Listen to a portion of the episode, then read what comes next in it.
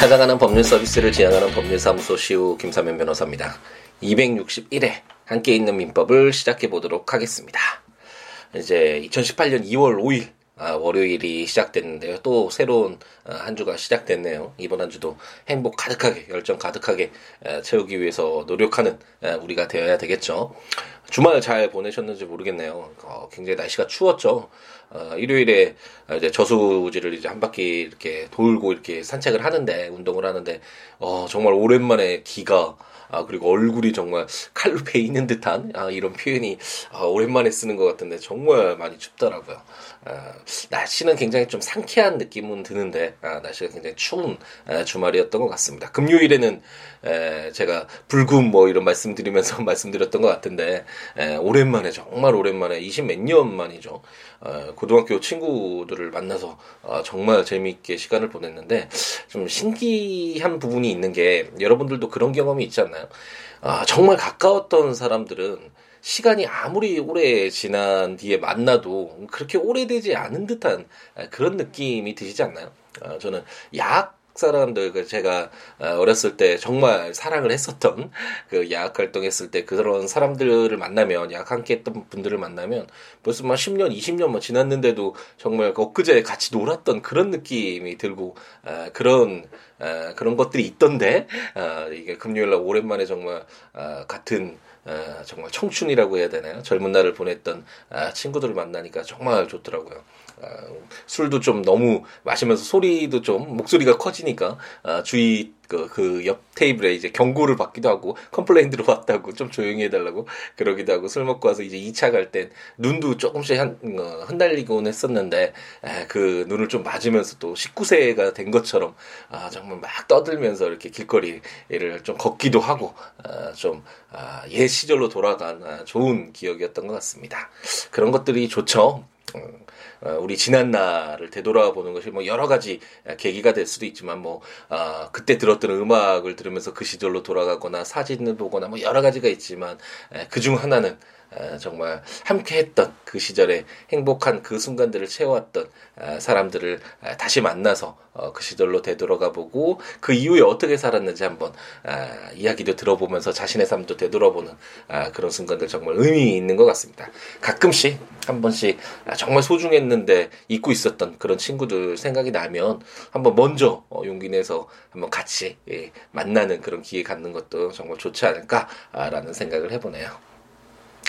함께 있는 민법 어, 이제 돌아와서 아 정말 진도가 빨리 예, 흘러가는 것 같네요. 이게 제가 어, 월요일부터 금요일까지 예, 아침 시간에 예, 여러분들을 찾아뵙겠다 함께 있는 민법으로 찾아뵙겠다라고 이제 다짐을 하고 2018년 아, 이제 한 달 좀 넘었죠 어, 이렇게 시작을 하고 있는데 에, 정말 하루에 한 세 개, 네 개 이 조문이 숫자가 굉장히 적은 것 같지만 아, 이런 것들이 쌓이면 정말 크잖아요. 그래서 에, 짜투리 시간 같은 거 정말 소중하게 여기면 아, 자기가 하고 싶었던 거 이루는데 정말 큰 도움이 되는 것 같더라고요. 그래서 함께 있는 민법도 비록 하루에 세 개, 네 개의 조문이지만 어, 읽다 보니까 물론 4년이라는 긴 시간이 흐르긴 했지만 물론 그 과정에서 매일 하지 않고 또 한 달 쉬기도 하고 뭐 이렇게 좀 띄엄띄엄 한 부분도 있었지만요. 어쨌든 시간이 꽤 흐르긴 했지만 어쨌든 이렇게 꾸준히 멈추지 않고 어, 이렇게 작은, 적은 수이지만,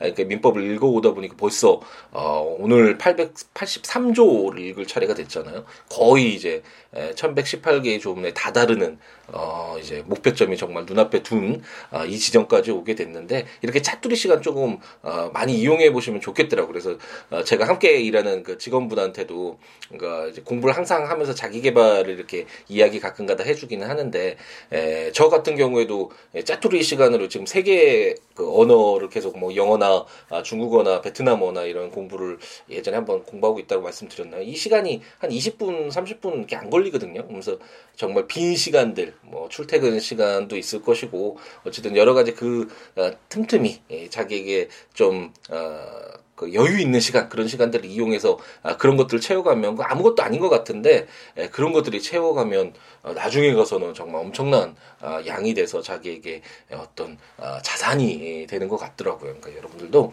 틈틈이 물론 함께 있는 민법도 이렇게 같이 읽어 나가서 이제 민법 아, 얼마 안 남았으니까 끝까지 읽어 나가면 좋겠죠. 아, 그거 외에도 여러분이 하고 싶었던 것이 있었다면 무조건 뭐한 10시간, 12시간 투자해서 이렇게 하기가 쉽지 않잖아요. 자기 일상이 있으니까. 예, 그러니까 틈틈이 예, 자기 것들 만들어갈 수 있는 거 조금씩이라도 이렇게 채워가는 그리고 시작이 굉장히 중요한 부분이니까 아, 그리고 그거 시작을 계속 반복하면서 자기의 어, 일상으로 만들고 어, 그런 것들을 당연히 해야 되는 어, 자기의 하루 속에서 그렇게 만들어가면 나중에 되돌아봤을 때 정말 그것이 크게 다가올 수 있으니까요 한 번 정도는 하고 싶은 것던 하고 싶었던 것들 조금씩 이렇게 시작하는 틈틈이 시작하는 그런 우리가 되었으면 하는 희망도 가져보네요. 그래서 우리가 지금 함께 있는 민법에서 양자 부분을 공부를 하고 있죠. 어, 친족편이 이제 시작되면서 어떤 관계에 있는 자들이 친족인가? 그게 총칙 규정이었고 가족의 범위와 관련된 이제 호주 제도가 폐지되긴 했지만 어, 두 개의 간단한 조문을 본 뒤에 이제 가족 관계가 친족 관계가 성립되는 어, 그런 시작의 단계로서 혼인과 관련된 규정. 혼인이 어떻게 성립되고 혼인이 성립이 되면 어떤 효력이 생기는지 일반적 효력과 재산적 효력이 있었죠. 그리고 이제 혼인이 종료 되는 협의상 이용과 재판상 이용이 있었습니다. 그래서 이제 혼인을 하면 일반적으로 이제 아이가 아, 태어나게 되잖아요. 그래서 그 아이와 부모와 자녀와의 관계를 그럼 어떻게 규정할 것인가와 관련된 규정으로서 첫 번째가 이제 친생자가 있고 엄마 엄마가 어머니가 아, 이제 아이를 갖고 이제 출산을 해서 어, 생기는 어떤 이런 혈연적인 부분에서의 친생자 부분이 있고 그 친생자 외에 아, 당사자의 어떤 협의에 의해서 어, 혈연 관계는 아니지만 아, 당사자의 의사의 합치에 의해서 어, 부모와 자녀의 관계가 성립되는 양자 관계가 있다라는 설명을 드렸죠. 그래서 친생자에서는 아, 가장 중요한 부분이 아버지를 누구로 할 것인가. 어머니는 아, 당연히 딱 객관적으로 봐도 어, 외부에서 봐도 어, 어머니 뱃속에서 이렇게 출생을 하니까 탄생을 하니까 아, 모자 관계는 딱 드러나는 데 비해서 아버지는 드러나지 않잖아요. 아, 그래서 누구를 아버지로 할 것인가가 굉장히 중요한 부분이고 혼인 관계에 있었을 때는 아, 당연히 그 혼인 관계에 있었던 그 아버지를 아, 아버지로 추정하는 친생제 추정 규정이 있었죠. 그래서 아, 그 추정이 미치지 않는 아, 경우에 어떻게 바르게 할 것인가와 관련된 그런 부분들이 중심적인 내용이었고 그 외에 이제 혼인 관계가 없었을 때는 더 불분명하잖아요. 그랬을 때 그 부모와 자녀의 관계를 명확하게 특정할 수 있는 아, 그런 인지제도를 우리가 공부를 했었죠. 그래서 그런 부분에서 중점적으로 규정된 친생자 규정들이었고 이제 양자가 우리가 시작이 됐죠.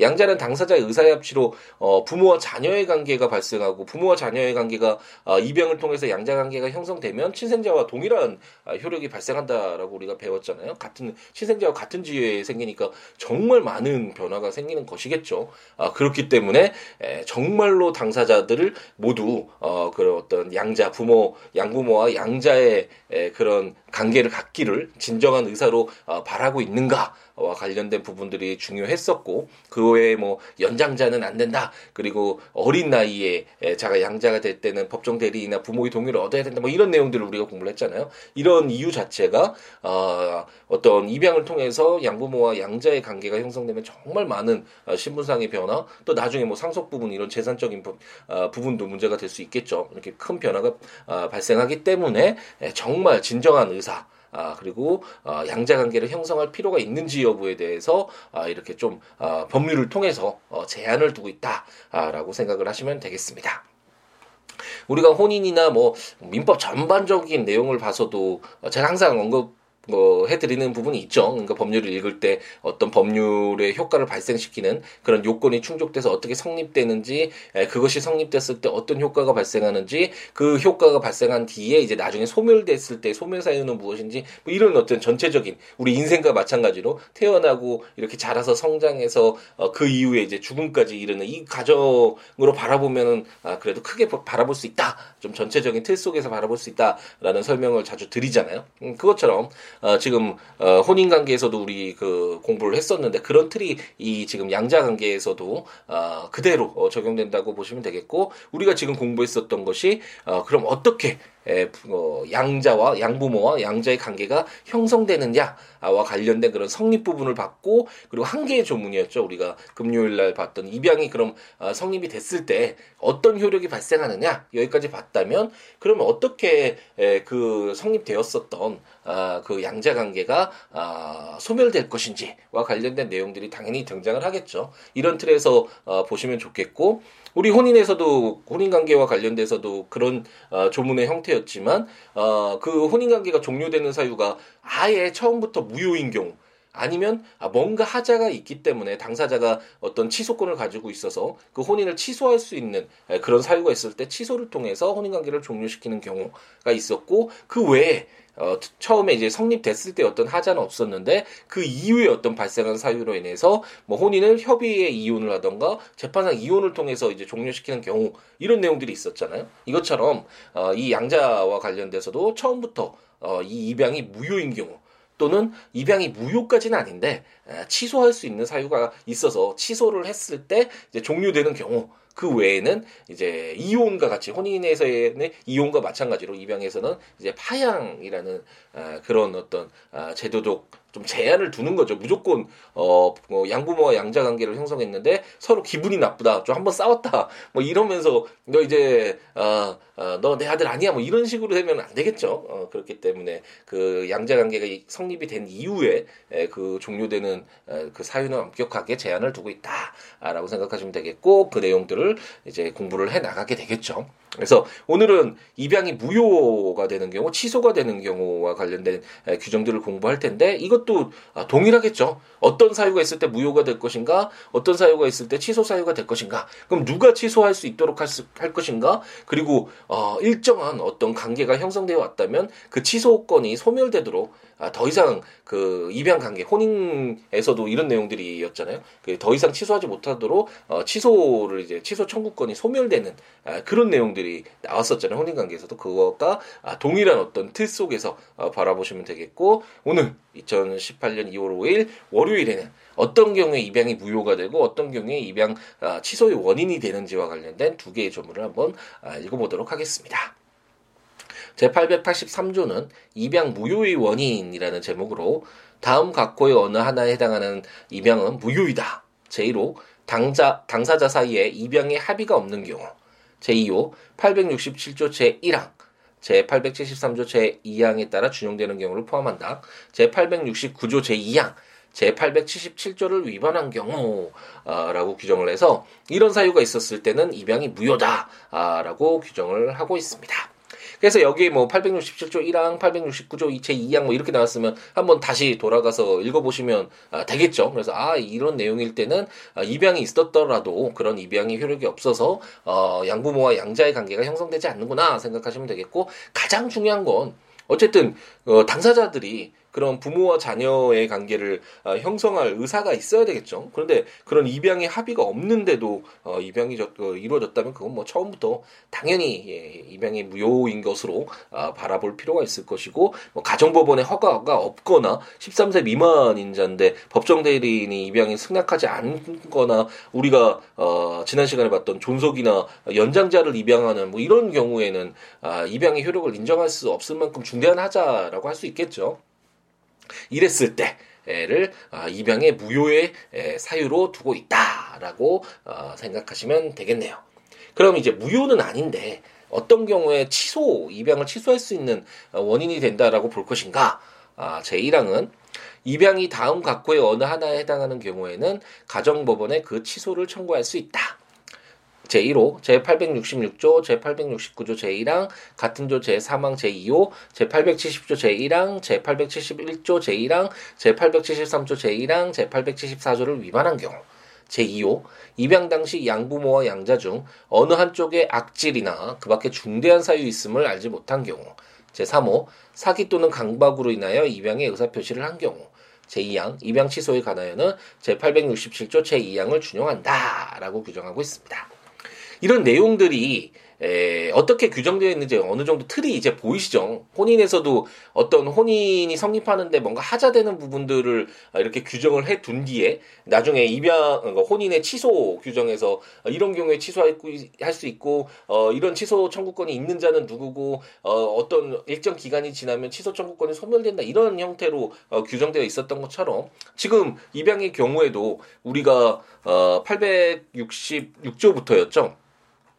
입양이 시작되면서 입양을 할 능력은 성년이 되어야 성년만이 성년이 된 사람이 입양할 수 있다. 뭐 미성년자 입양하는데 가정법원 허가는 있어야 되고 13세 이상 미성년자인 경우 뭐 부모 동의 없고 성년자인 경우에도 어, 부모의 동의를 얻어라. 피성년 후견인의 경우에는 성년 후견인의 동의를 받아라. 이런 규정들을 두고 있잖아요. 이런 규정을 두고 있다라는 이유는 만약 이런 요건들이 충족되지 않았을 때는 어떤 하자가 있는 것이고 그랬을 때는 어떻게 할 것인가가 미리 짐작할 수 있는 부분이죠. 그 렇기 때문에 어, 우리가 방금 전에 읽었던 883조에서 입양 무효가 되는 그런 어떤 중대한 처음부터 아예 입양의 효력이 없는 무효로 보는 그런 사유가 아닌 아 그런 우리가 하지만 읽어왔던 어떤 하자가 되는 아, 그런 입양의 아, 부분이 있었을 때는 아 이것을 취소를 해서 아 입양이 효력이 없는 것으로 어, 이렇게 효력을 부여하는 그런 사유들을 아, 이제 언급하고 있다라고 생각하시면 되겠고 이런 어떤 음, 요건상의 하자 외에도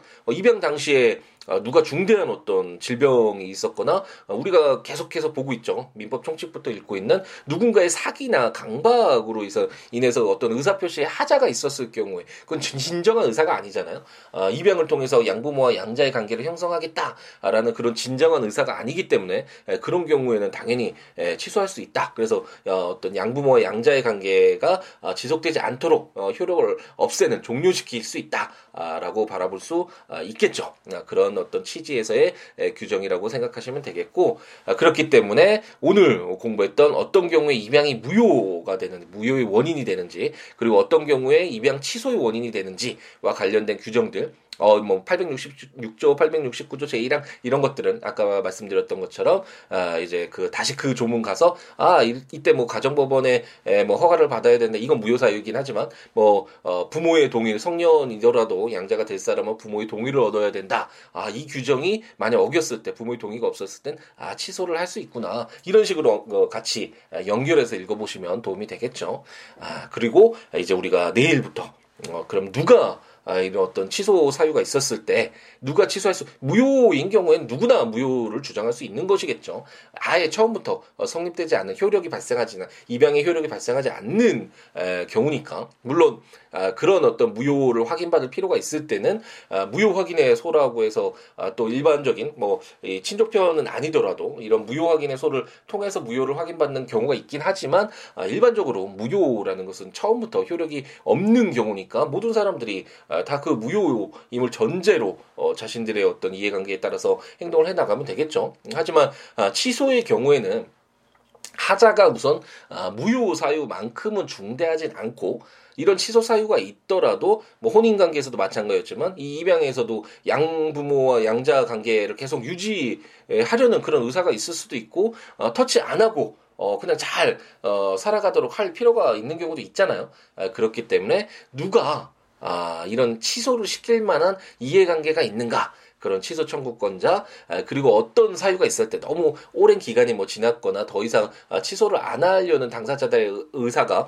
아, 추정이 되는 어떤 그런 사유가 있었을 때 그런 취소를 더 이상 못하도록 하는 취소 청구권이 소멸되도록 하는 그런 어떤 내용들이 이제 등장을 하게 되겠죠. 이제 그런 내용들을 이번 주 어, 공부를 하게 되겠습니다. 조문들 한번 보실 필요가 있겠죠. 예, 예, 입양 취소의 원인, 그럼 866조, 869조 제1항 뭐 이렇게 언급 나열하고 있는데 이런 조문들은 우리가 알 수가 없죠. 뭐 당연히 그렇기 때문에 그 법률들이 무엇 어떤 내용이었는지 당연히 찾아봐야 되는 것이니까 한번 조문들 살펴보시면 좋고 국가법령정보센터 이용하셔서 조문들 아, 체크해 보시거나 제가 전자책으로 발간한 함께 있는 민법 아, 조문과 설명들 참고하시거나 제 블로그 siwo.com siwo.net siwoolaw.com.net 이용하셔서 해당 조문과 설명들 참고하시면서 함께 있는 민법 팟캐스트 아, 들어주시면 좋겠습니다. 그 외에 뭐 어떤 내용이라도 좋으니까요. 법 외에도 아, 살아가는 이야기나 어떠한 내용이라도 좋으니까 siwo.net, siwo.com, 아, siabooks.com, s-i-a-b-o-o-k-s.com 블로그나 026959-9970 전화나 아, siwo 골뱅이 gmail.com 메일이나 트위터나 페이스북에 siwo에 오셔서 여러 가지 이야기 함께 에, 나누는 우리였으면 에, 좋겠습니다. 항상 말씀드리지만 에, 시작 중요하잖아요. 일주일 물론 꼭 왜 일주일로 어, 나눠야 되냐? 어, 그것은 당연히 의문이 있을 수 있죠. 뭐 하루를 기준으로 당연히 삼을 수도 있고 1년을 기준으로 삼을 수도 있는데 일주일 뭐 좀 편하잖아요. 그리고 함께 있는 민법이 월요일부터 금요일까지 평일에 이루어지니까 딱 일주일을 기준으로 둬서 아 정말 일주일 내 생에 가장 아름다운 일주일이 되도록 아, 최선을 다하자 어, 시간이 그렇게 길지도 않고 또 그렇게 짧지도 않은 아, 그런 시, 시간이니까 일주일 단위로 만약 본다면 아, 오늘 하루는 아, 이제 새로운 일주일의 시작이 되는 날이고 오늘 잘 채워서 아, 남은 그 일주일이라는 그 시간들이 정말 자기에게 의미 있게 소중하게 에, 정말 다시 에, 되돌려도 이것만큼 채울 수 없겠다라는 자부심으로 가득 찰 수 있도록 어, 열정 가득하게 행복 가득하게 채워가는 오늘이었으면 좋겠습니다. 오늘 하루도 행복 가득하게 채우시기 바랍니다. 감사합니다.